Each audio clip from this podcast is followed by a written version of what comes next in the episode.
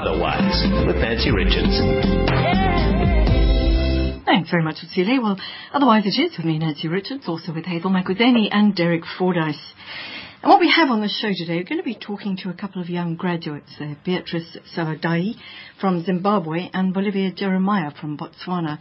And they're both from a program that was put together by uh, an organization called SAF AIDS, urging young women to take control of and be advocates for their own sexual and reproductive rights. We'll be hearing about how they have uh, produced uh, projects. Then after 1.30, signs of child abuse. Well, how do you actually know if a child is being abused? And if you do know or you suspect it, what, if anything, do you do? How do you intervene? Going to be talking to Marita van Zyl. She's a manager at the Abraham Kriel Childcare Facility in Johannesburg. And also to Professor Shanaaz Mathews. She's from the Child Institute here in Cape Town. And if you'd like to call at any stage, you're welcome 0892 10 2010. Well, what's news? Well, we were talking, you might remember on the show yesterday, about what constitutes visionary leadership. Well, on uh, leaders that are visionary or not, as the case may be, certainly here in Cape Town, uh, our former president Nelson Mandela is being celebrated on the 11 story on 11 stories of the Civic Centre here in Cape Town. There's an extraordinary piece of artwork. Um, from a distance, you can't quite see it, but looking now at a picture of a close-up, it's more than just uh, our very own Madiba. There's all sorts of iconic symbols of Cape Town in it, and it's a project. It's just one of the projects for this year, uh, together with an exhibition that will honour the life of Madiba. It's apparently 42 metres high and 17 metres wide, and it's a, it's been put together by Lindsay Levendahl, a Cape Townian now living in Canada, also by Albie Collins and Alberic Fulmer. Well, as you drive past on, on the uh, on the suburb side of the Civic Centre, do look up and have a look at this wonderful picture. It looks like a, a huge stained glass window. It's a magnificent piece. And on leaders that may not be quite so visionary, former Italian Prime Minister Silvio Berlusconi has been sentenced to jail for seven years for having paid for sex with a minor. Though the former teenage nightclub dancer Karima El Mahroug, uh, the lady in question, has denied having had sex with him. The panel of judges, though, three women, have also convicted him of abuse of office by arranging to have El Mahroug uh, released from custody after she was detained for theft. But it looks like the former PM will probably never spend any time at all in jail. But the point of telling you this story is that it really seems to send out a message that men in power can do what they like with women and get away with it. Talking of which, staying abroad since the very public playful tiff in a restaurant with husband Charles Saatchi, Nigella Lawson has apparently not been back to the family home and is no longer wearing her wedding ring, and there are rumours of divorce. Also staying abroad in the States for US-born singer Puff Johnson, joy and tragedy have often been bedfellows. So I read, from releasing a hit album at the age of 21 to having to bury her fiancé, music producer Kip Collins in 2007. Although she'd been diagnosed with uh, cervical or cervical cancer, uh, Puff Johnson moved to South Africa in 2008 where she was responding to treatment, but sadly there came a time when the treatment just wasn't working. She returned to the States where she has subsequently died. Well, they say when it's your time, it's your time, but here another message is that all of us women need to get tested against this very virulent form of cancer with regular checkups and tests. And just also on things that can harm you, interesting to read in the Cape Times that the founder of the Dakar Fashion Week in Senegal, known as Adama Paris, has banned any of the models taking part from using skin lightening products. A local paper there claims that 60% of women in Senegal use these products, and as a result, many have blotches of discoloured skin on their arms and faces. But um, so says a dermatologist, it's not just their self-esteem that's at stake with this discolouring. She also says that the corticosteroids in the creams are absorbed into the bloodstream and can cause serious risk to the heart and in some cases also skin cancer. So skin cream, skin lightening cream, something we should really look into right here on Otherwise. And just lastly, back home, DA parliamentary leader Lindiwe Mazibuko had her mother campaigning with her yesterday. June Rose Mazibuko was celebrating her birthday, but she uh, advised her daughter to remain firm against character assassination from political enemies and she said that she could not stand listening to her daughter's integrity being impugned by personal insults. Nice to have your mother on your side. You're listening to Otherwise. Stay with us. Otherwise on SAFM. Well, some while ago on the show here on Otherwise, we heard about a graduation ceremony from SAFAIDS, through which nine remarkable young women had completed their Young Women's Leadership Training, training which focuses on empowering young women to serve as advocates, enhancing their knowledge and skills to reclaim their sexual and reproductive health and rights and build innovative thinking as a basis for nurturing young women, advocates who are conversant, passionate and devoted to amplify the voices of young people on all of these issues. So well, we were keen to hear some of the graduate stories. So we're starting off, we're going to be talking to Bolivia Jeremiah. She's in Botswana. But first, Beatrice Savadai. She's in Zimbabwe and we have her on the line. Hi, Beatrice. Hello, how are you? I'm very well, thank you very much. So you're back home. Did you undergo this training here in Cape Town, uh, here in South Africa? Hello? Can you hear me? Yes, I can. Did you undergo the training, the training that you did with SAFAIDS, the Young Women's Leadership Training, here in South Africa? Yes, I did uh, since 2011. It was a two-year program that sought to build a cadre of young women leaders from the Southern African region who are able to become change makers within their community and at a global level. So I was part of the Young Women Leadership Program that was organized by SAFAIDS. Okay. Why did they choose you, Beatrice? Were you, were you chosen out of many? Yes, um, there were a lot of applicants who applied to be part of this program, and we underwent a very rigorous selection process where we were interviewed by uh, a panel of five people, some from Graça Machel, from OSISA, and other organizations within Zimbabwe, and as SAFAIDS as well. Then I was selected to be as one of the nine young women leaders to be part of the program. At what stage were you in your career when you were chosen? I was working for um, an, an, a, a non-governmental organization that works with students within tertiary institutions. Um, that's when I applied to be part of the program. But I felt that um, what the program was offering was um, very important in in building me and making me an all-rounded leader because uh, we ended up uh, going for internships in different organizations. For example, I went to one which was working on gender budgeting, which is something that um, I wasn't familiar with. So I felt that um, I had to be part of this program. Okay, Yes. so you, you recognized that this was going to grow you in just the right yes, way. it was going to develop me to become a, a very competent and all-rounded leader. At, at the end of which, though, something was going to be expected of you. You weren't just going to get this good uh, this this training and then go back into your same situation. What was expected of you?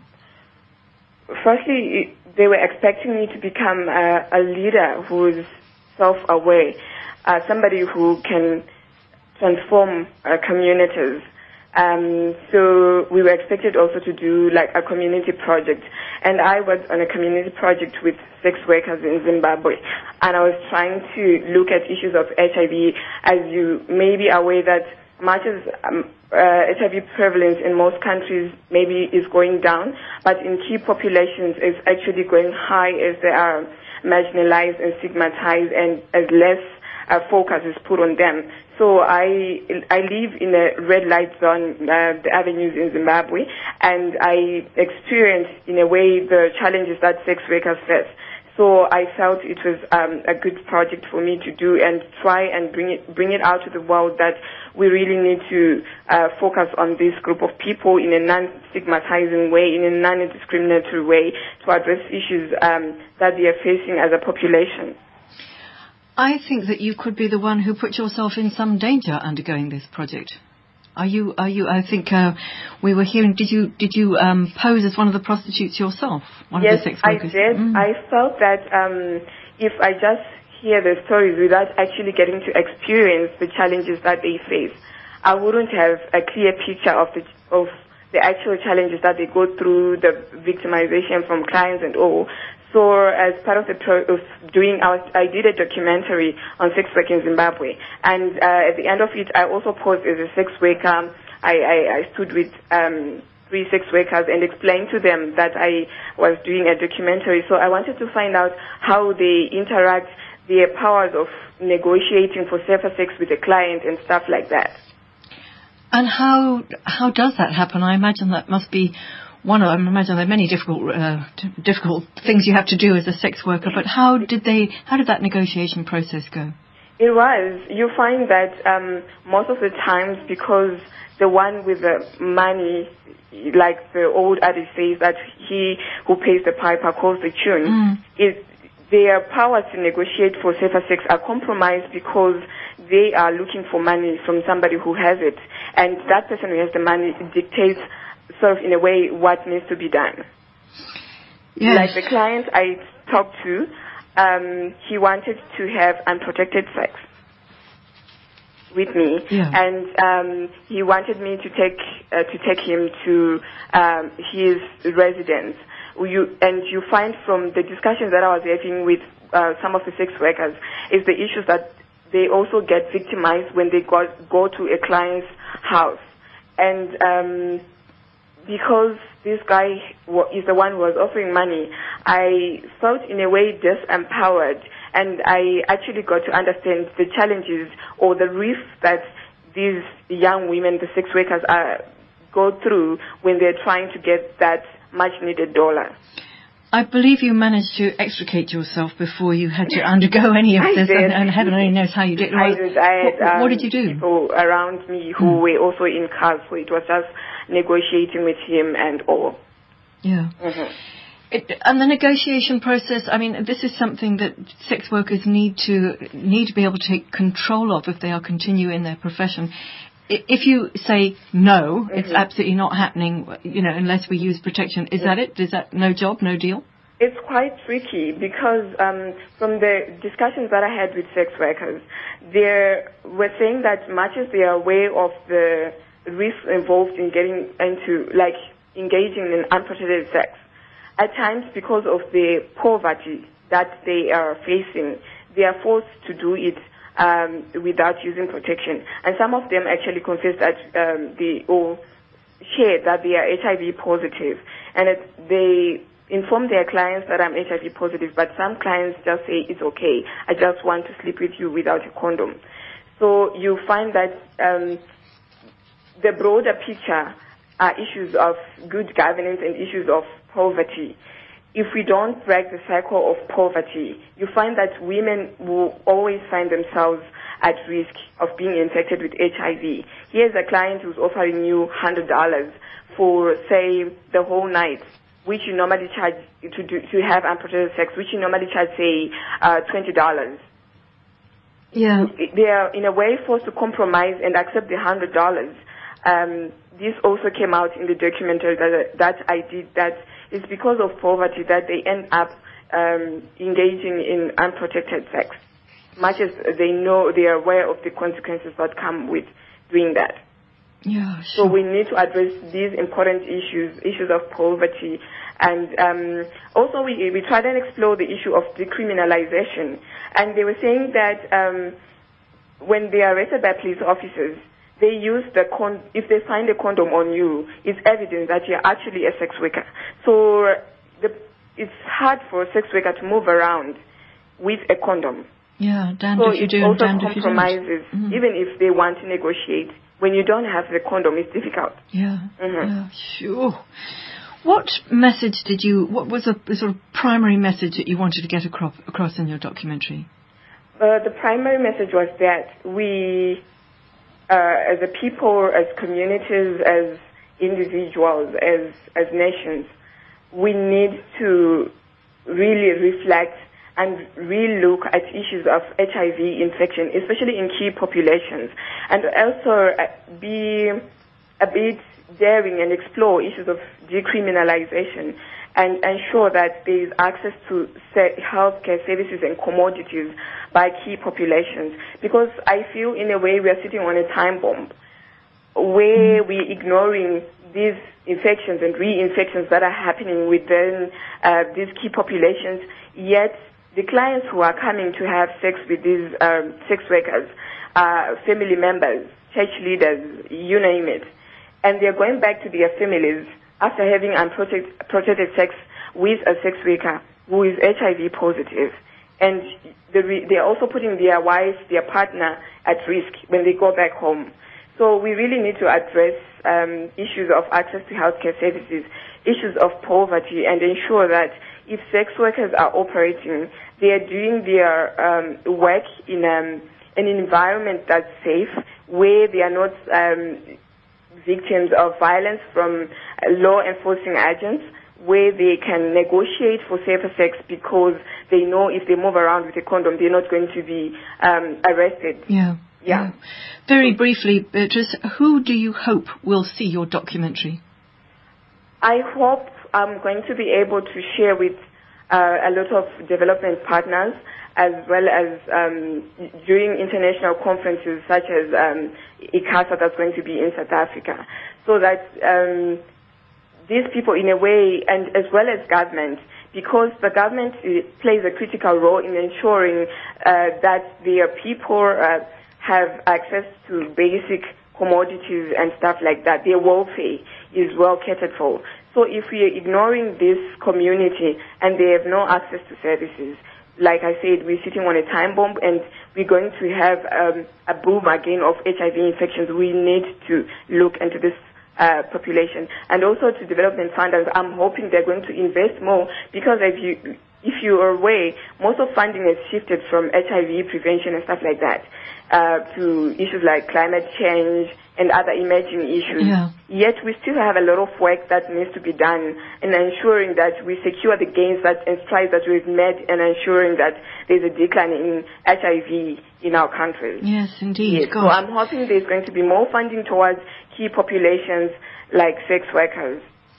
Beatrice, very best of luck, and, and may your documentary be seen by all of those who need to be seeing it. Beatrice Savage, thank you. Good luck. Thank you very much. Beatrice is one of the graduates from the SAFAIDS uh, program, the Young Women's Leadership uh, Training Program, and we will put up those uh, details on our Facebook page. I think it's uh, safaids.org.za or maybe .co.za, but well, it's it's .net. It's www.safaids.net. Safaids.net. Here's to the students who stood up to the might of an unjust system. The students who put aside their fear to march for the right to better education. Here's to the young men and women who fought and died for our freedom. Here's to millions of young South Africans who battle new challenges every day, who overcome poverty and unemployment so they can reach their potential. Here's to the youth of South Africa.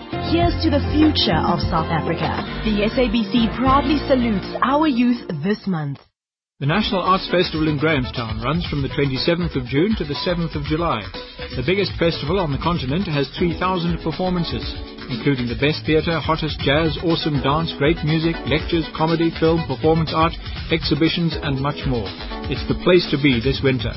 Book now at CompuTicket. Visit us online at www.nationalartsfestival.co.za. The National Arts Festival, 11 days of amazing, in partnership with SAFM, South Africa's news and information leader.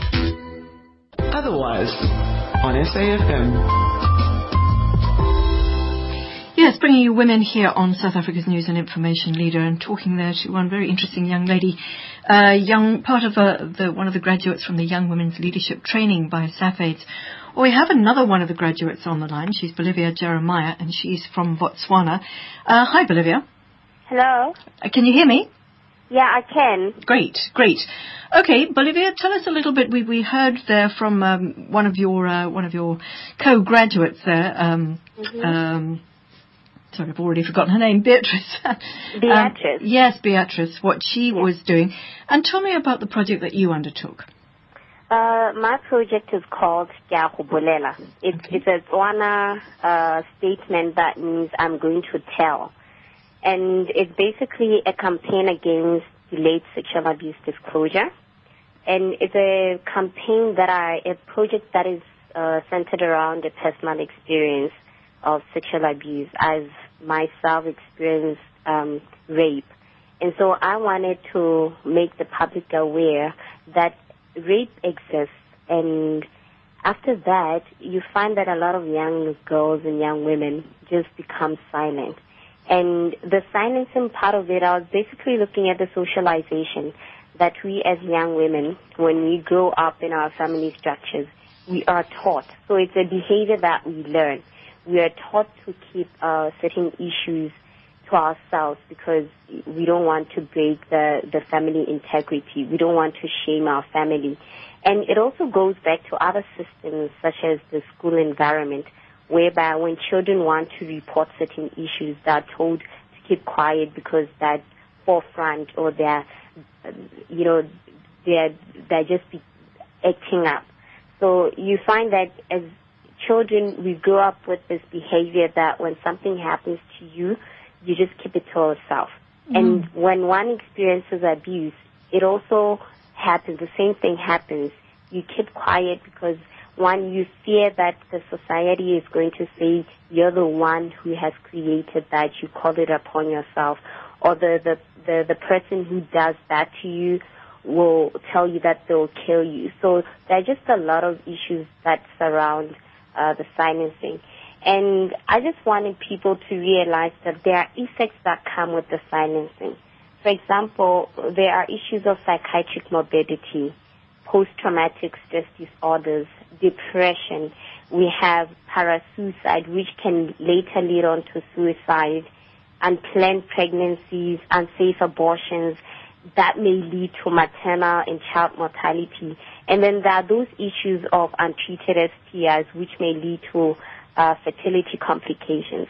So these are some of the things that I wanted the public to be aware of so that they train their children when they are young to report cases. You know, it, it takes courage and so it has to be taught.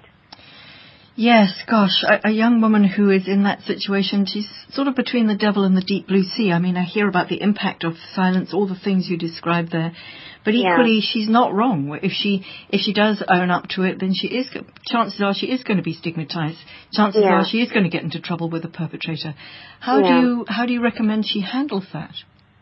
Yeah, what what I recommend is that we as parents, because you see, young girls and young children are very much close to their parents, and so if parents take the initiative to protect their children and to train their children to be more assertive and to help the children identify certain behaviors that may lead to such a practice or such a very unfortunate experience.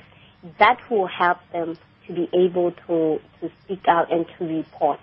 And then one of the things that I strongly recommended was looking into the criminal justice system to say that I may have the, the strength to go to the police station to report, but when I get there, I get mixed reactions. You know, the, the, the environment is not so welcoming. All the police will be there asking me what is happening, what happened, why did I allow it to happen, mm-hmm. or why did I go at night? You know, such issues. So I was looking at the criminal justice system to see how conducive is it to foster and nurture young people in reporting because I may be assertive, but if the environment is not nurturing, then I may fail to continue and uh, seek justice. And so what is currently happening in my country, which I believe I had an influence in it, is the introduction of the gender referral system, whereby in every police station there will be somebody who has been trained to handle the, such sensitive issues. And so having a very private uh, room where you feel very comfortable. And what we are currently doing right now, because I'm involved with a movement called the RFN, we just started establishing it recently, uh, is that we want to ensure that such systems that are put in place are implemented. It's not just on paper, but they are implemented and they are monitored and evaluated. And with my project, what I did with the young girls, with the young women, is that I went to a certain districts and then I interviewed them. We had a, a very relaxed session and then we had an opportunity to watch a movie called For Colored Girls. I believe a lot of people know the movie. Mm. It's a hmm. Tyler Perry movie. Yeah. And from there on, the idea was not just to enjoy the movie, but to come up with certain elements that are related to sexual and reproductive health, as well as gender issues that may lead to a young uh, person falling prey or being victimized, you know, being sexually abused. And we did take a lot of issues. And what was surprising was that most of the young women that I gathered, I did not know whether they were abused or not. I just took just 30, um, between 20 and 30 young women, and then we just gathered in a room without knowing. But when we dis- when we started discussing about the issues, a lot of them told me that you know what I have experienced this, but nobody knows sure. about this. Olivia, your pre- presumably your project is ongoing, and I'm going to ask Hazel to take the details of it, so that if anybody Yes. would like to know a little bit more after the news Mhm. headlines, I can give out the the website and how people can find out more. But it sounds like you've really got your finger on the pulse there. Yeah. And very best of luck. I, I hope uh, you know your work continues to make a difference and, and impact as it certainly needs to. Olivia Thank you. Jeremiah, thank you very much. Thank you. Well, how interesting. Two very, very strong projects by young women. They're part of the SAFAIDS project. Uh, www.safaids.net, safaids.net. But we'll be finding out a little bit more about Bolivia's details of her project just uh, in a minute. But right now it's 1.30, time for the news headlines with Utsule. Thanks very much, Celia. But right now you're listening to Otherwise Talking Women. And uh, interesting to hear, really wonderful to hear about these young women who've achieved so much in terms of breaking down barriers to all the things that happen to young women. And certainly uh, they seem to be taking control right there. In terms of uh, sexual and reproductive rights and just knowing what the right thing to do is, we'll give you the details uh, in just a minute, if we can, of that second project there. But next, well, you know, some young women and some young men may never achieve anything great in their lives simply because their self-esteem may be just way too badly damaged to ever recover as a result of abuse. Hear this story, for instance. Rindy was a young child entering the child welfare system because she was in need of protection. Her grandfather, the person who was supposed to spoil her with healthy hugs, the occasional sweet and lots of stories about long, long ago, took her childhood from her through his inappropriate sexual actions. During a projection technique done by her social worker, Rindy had to identify herself in a specific picture. And instead of choosing one of the two possible girls in the picture, she chose the picture of the toilet. That, she said, is me. She's 13 years old today, and it took a few years for that picture of herself to develop in Rindy's mind. Well, what a, what a sad, sad story. We have two women on the line who are going to share with us ideas, or thoughts about how to recognize the fact when a child is being abused. And if you do feel that that child is being being abused, what if anything there is that you can really or should be doing about it? So we're going to be talking to Professor Shanaaz Mathews in a minute. She's a, a specialist in this field with the Child's Institute in, in Cape Town. But first we're going to talk to Marita van Zyl. She's the manager at the Abraham Kriel Childcare Facility in, facility in Johannesburg. Hi, Marita. Good afternoon, uh, Nancy. Thank you very much. And that st- that piece that I just read was from an article that you read, which is full of shocking, shocking statistics. Not just that particular uh, anecdote there, Yes. but also the physical indicators. You say that you know there are two ways of knowing if a child has been abused. One is through their actions, and the other one is f- through their physical appearance. Yes. Why did you decide to write this article? Was it to alert us all to what's going on around us? Yes. Um, two reasons. The one is that uh, in our organization here in Johannesburg, we are looking after uh, children in need of care, children that has been removed from their parents because of abuse. We have about um, 300 children in residential care, and most of them have been abused, either physically or sexually. And then we also cater for children in the communities, and we see abuse there. And then it was also Child uh, Protection Week, I think, in the end of May. And with that in mind, um, we decided to write the article and see if we can place it somewhere so that people can be aware and pledge together with us to save a child. Because I really think that it's the responsibility of the whole community to look after our children. Yeah, and in some cases, I mean, children are just not going to disclose it themselves. And we No, were talking won't. earlier to a young woman who was saying that very often young women don't don't uh, disclose rape because they're afraid of what might happen to them with the perpetrator. They're afraid of what people might say about them. And I imagine it's the same with whatever sort of abuse it may happen to a child. And from your article, I read that uh, uh, uh, it's estimated that a child is raped in South Africa every three minutes. That's Yes. a child is raped. Yes, Uh, never true. mind what other sort of abuse may be happening to Yes, that child.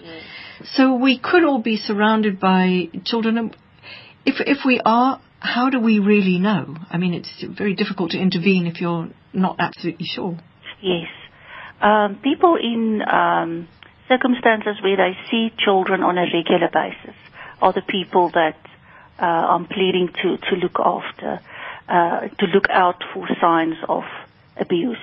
And by that I mean um, teachers, uh, people in the medical profession, um, childcare workers, uh, youth workers, people who see a child on a daily basis can uh, become aware that this child has changed perhaps or see the physical indicators. I've mentioned in my article that um, if they are physical signs and you put it together with behavioral indicators and the emotional state of a child, then you can become uh, worried about possible abuse, uh, and then you should speak out. We also have on the line Professor Shanaaz Mathews. Hi, Shanaaz, are you with us?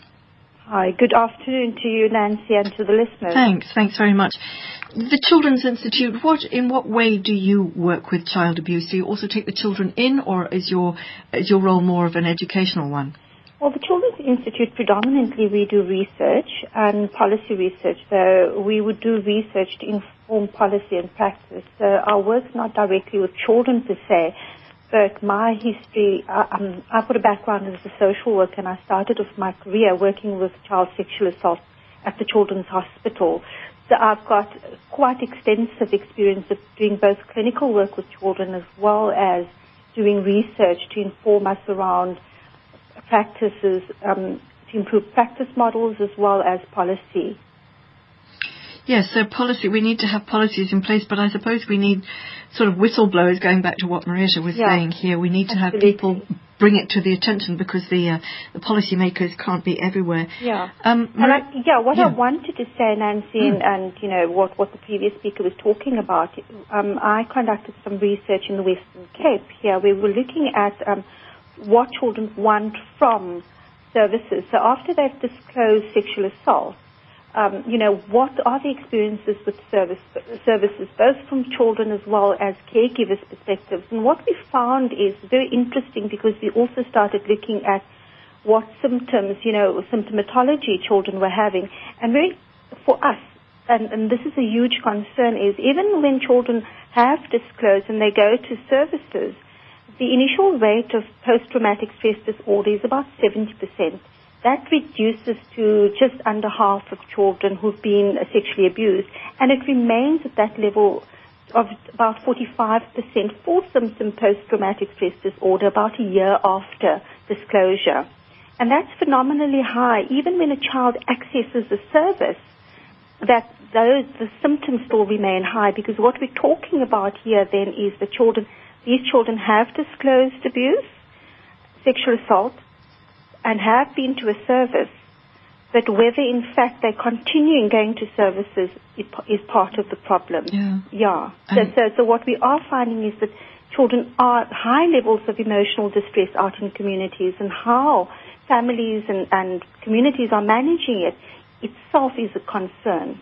Yeah, gosh. So it remains, even after they've disclosed, it remains at 45%. Yeah, 45%. And if they don't disclose, I suppose it's probably going to continue getting worse and worse Yeah, and, and that has long-term implications for, for the child's mental health as they become an adult, as well as the ability to be available as a parent, which we've seen with the study where parents who themselves have been abused, um, particularly sexually abused, are unable to be emotionally available to the child after the, the, the disclosure.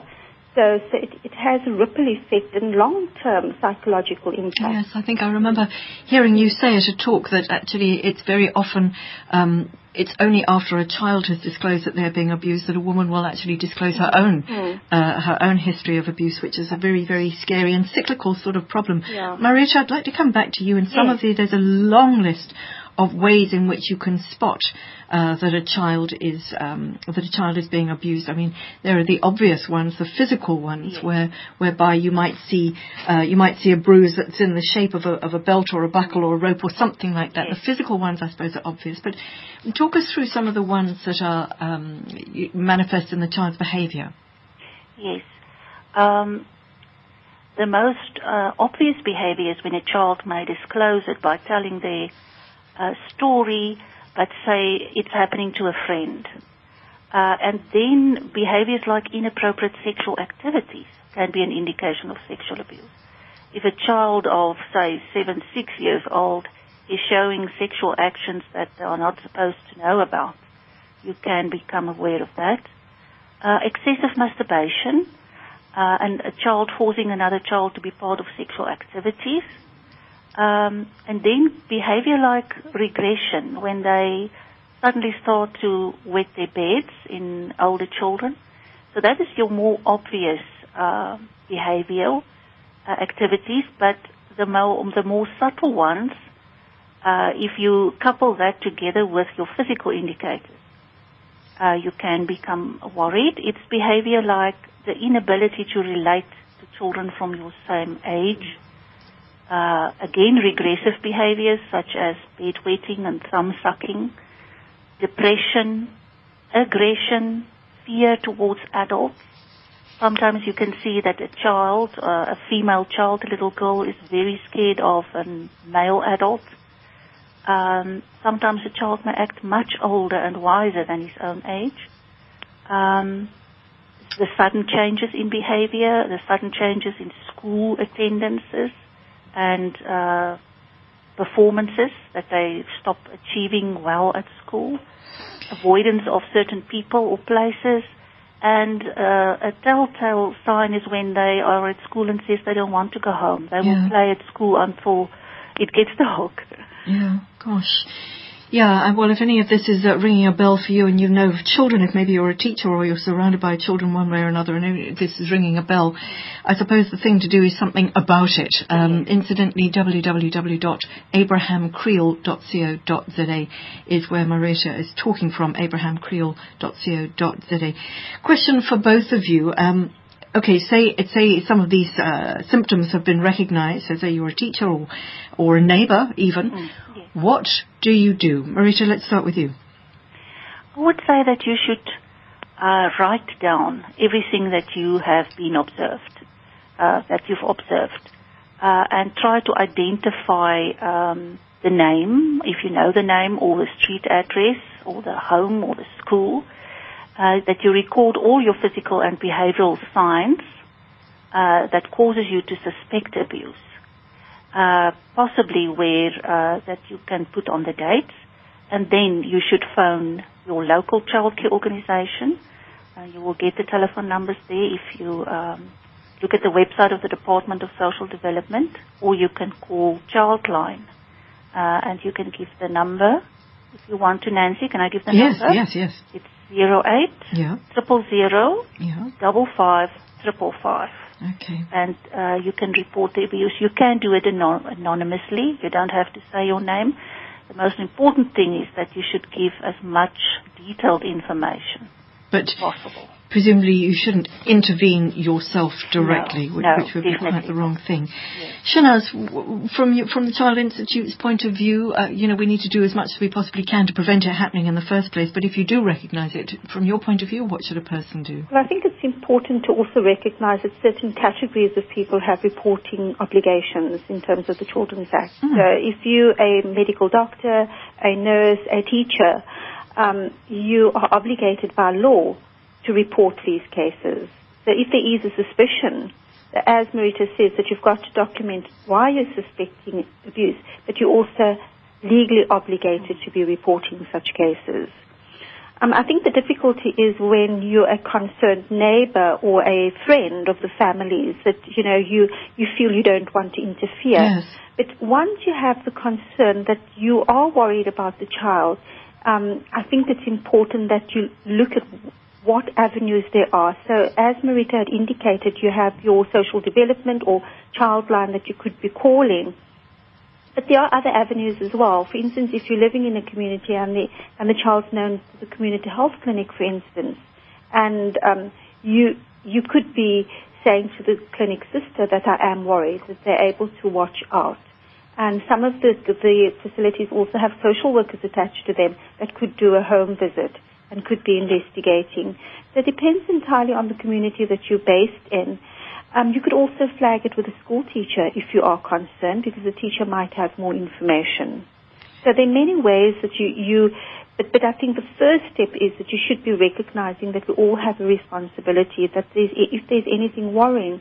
So if the mother's your friend and you know she's going through a bad depression and you're worried about her ability to take care of the child or you, you've seen that it's impacted on the child negatively, that in itself, you know, the emotional side of, often we don't recognize emotional abuse, but it has as much damaging effect as a physical abuse Mhm. has. And therefore we've got to also recognize that there are different categories of abuse. And emotional abuse isn't less harmful than physical abuse. Yeah, so I think it's very important that we recognize that there are different forms of abuse and symptoms could be very different. I, th- I suppose I want to say to you both that, you know, it would be a dangerous thing unless you're fully equipped to try and encourage the child to talk. But, you know, it, it seems that a child in a situation like this would just need a whole lot of love. Is it appropriate to show them love and affection, or is that just exacerbating the situation? Very, very briefly. I would say that if you are in any uh, situation where you may give support to the child, you should do that. Uh, the child feels, uh, any child feels very unsafe when exposed to sexual abuse and they crave a safe place. So if you can provide that, then it's fine. Do it. Yeah, Marita van Zyl, thank you so much and thank you for your article. www.abrahamkriel.co.za and if you'd like to call Childline once again, 08 000 double five triple five or triple five double five. And uh, very lastly, very briefly, uh, Shanaaz, your, your feeling, can p- people contact the Institute if they'd like more advice? Yes, um, they can definitely make contact with us at the Institute. And as I say, we do um, policy research and we also have legal experts as part of our team. So if there's any legal advice you need, you could phone us. And, And- our contact number is 021 Yeah, 689 yes. 5404. Okay, I'm going to repeat that. Shanaaz Mathews, Professor at the Child Institute, Children's Institute, thank you very much as well. And if you'd like uh, to get in touch with them, 021 689 5404. You're listening to Otherwise. Next up, it's Sharp Shop, the children's programme. Shop Shop Children's Program on SAFM with Leon Fisher. And it is sharp, sharp, yes, sharp, sharp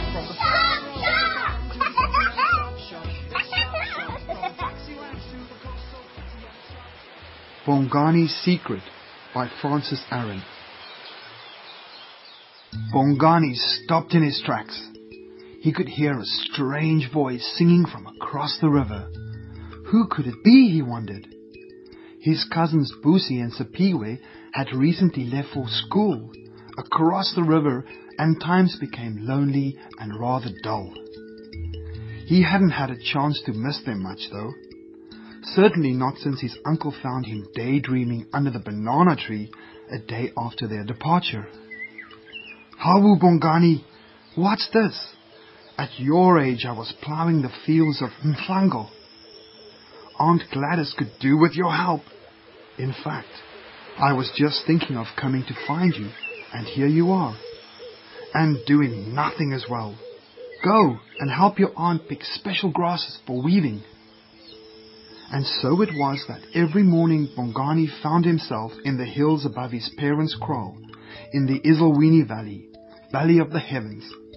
It all started with an early wake-up call from his sister Tandi, on her way out to the big house on the other side of the river where she was employed. Here he was a month later, picking at the thick mass of grass that was to be dyed by the ladies working with his ma.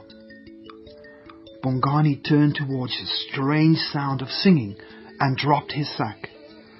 As if by magic, a gentle wind blew and seemed to whisk him along and down the grassy slope which led him to the banks of a small river. As if in a daze, Bongani found himself stone hopping up the river. Water glistened and tadpoles and tiny fish could be seen darting between the rocks and mud. But these things he did not see today. So entranced by the voice drifting up from the river, he had to discover the source. As he edged closer to the voice, he could detect a very sweet smelling aroma. The singing stopped. Amidst the cloud of smoke emerged an old lady. Bongani had heard of people called Sangomas. He had in fact met one of them when he was much younger. Uncle Sipo had been stricken with a mysterious illness. His brother Sidney had played a dutiful role and searched high and low for a reputable witch doctor. All the family, most importantly Sipo himself, were convinced that his life had taken a turn for the better. In fact, Come to think of it, ever since father had left for the mines in Johannesburg, Uncle Sidney's assistance had been invaluable. Let me help you, said the stranger, and she stretched out one of her hands so that Bongani could reach the rock near the cave. I've been waiting for you. She smiled broadly, displaying her toothless gums. Bongani, hesitant at first, grabbed her hand and leapt onto the granite rock. He shyly followed her to the cave opening where she was cooking a sweet-smelling stew. So this is what he had smelt. Suddenly he was ravenous. She dished up two bowls of the thick cassava stew. Eat! Bongani hungrily took his bowl and gobbled down the food. Good, she said, watching the boy with an approving eye. Mmm, thank you, he muttered, almost ashamed at having gulped down the sweet, hot food. Together they washed the bowls and spoons in the river. The rest will do for tomorrow, she muttered to herself. Without a word, she then took a small drum from inside the cave. With a soft drum beat, she began humming and singing. Bongani thought the tune sounded familiar, and he found himself joining in a little. Then more and more. The song was about life and the river. Although he didn't understand the words, he found it wistful and beautiful too. It made him miss his cousins Busi and Sipiwe, and all of a sudden he burst into torrents of tears. Matsokotsi, as she called herself, continued singing soothing words. Bongani was a bit shocked at himself for crying in front of this lady, but actually felt better afterwards. Wandering up the hillside from the river, he knew something special had happened. What was it exactly? Who was this woman? And why hadn't she been surprised to see him? He felt glad to have met her and eaten that lovely food. An elated feeling filled him now. What an adventure! And it was his secret. Bongani's ma was busy helping other women the following week, taking their wares around the country in their old bakkie, to village shops for instance. He was very proud of his ma who was involved in training other women from around the homesteads to develop their handiwork and get out of the kraal more. Bongani was so busy with household chores and looking after younger siblings during this period that the only time he had chance to think about Matsokosi was at night, lying awake plagued by heat and mosquitoes. Had he just dreamt it all? It all seemed so far away, as though none of it ever happened. It wasn't until a month later that Bongani was drawn again to the old lady for the last time. The events leading to the final encounter with Matsokosi were dire indeed. Heavy rains fell for three continuous weeks, the kind of rain the region had not experienced in the last decade. Mealie plantations, pineapple fields, and farming areas were all affected, many ruined. It was times like these that drew the communities together. Several emergency meetings were held at the church for the villagers. The intense heat that followed the flooding was already drying up the rivers and swamp areas. But the damage remained evident. Rain had washed nutrients away from the rich earth, and as for the plants and roots that had, that had been uprooted, what was to be done? Visits to the river where Bongani had first encountered his unusual friend were no longer peaceful, uninterrupted interludes from the bustle of the kraal. The river bank was hardly recognizable. Each evening as the sun set, so gathered the villagers. Shimmering lights, candles were held as people were praying.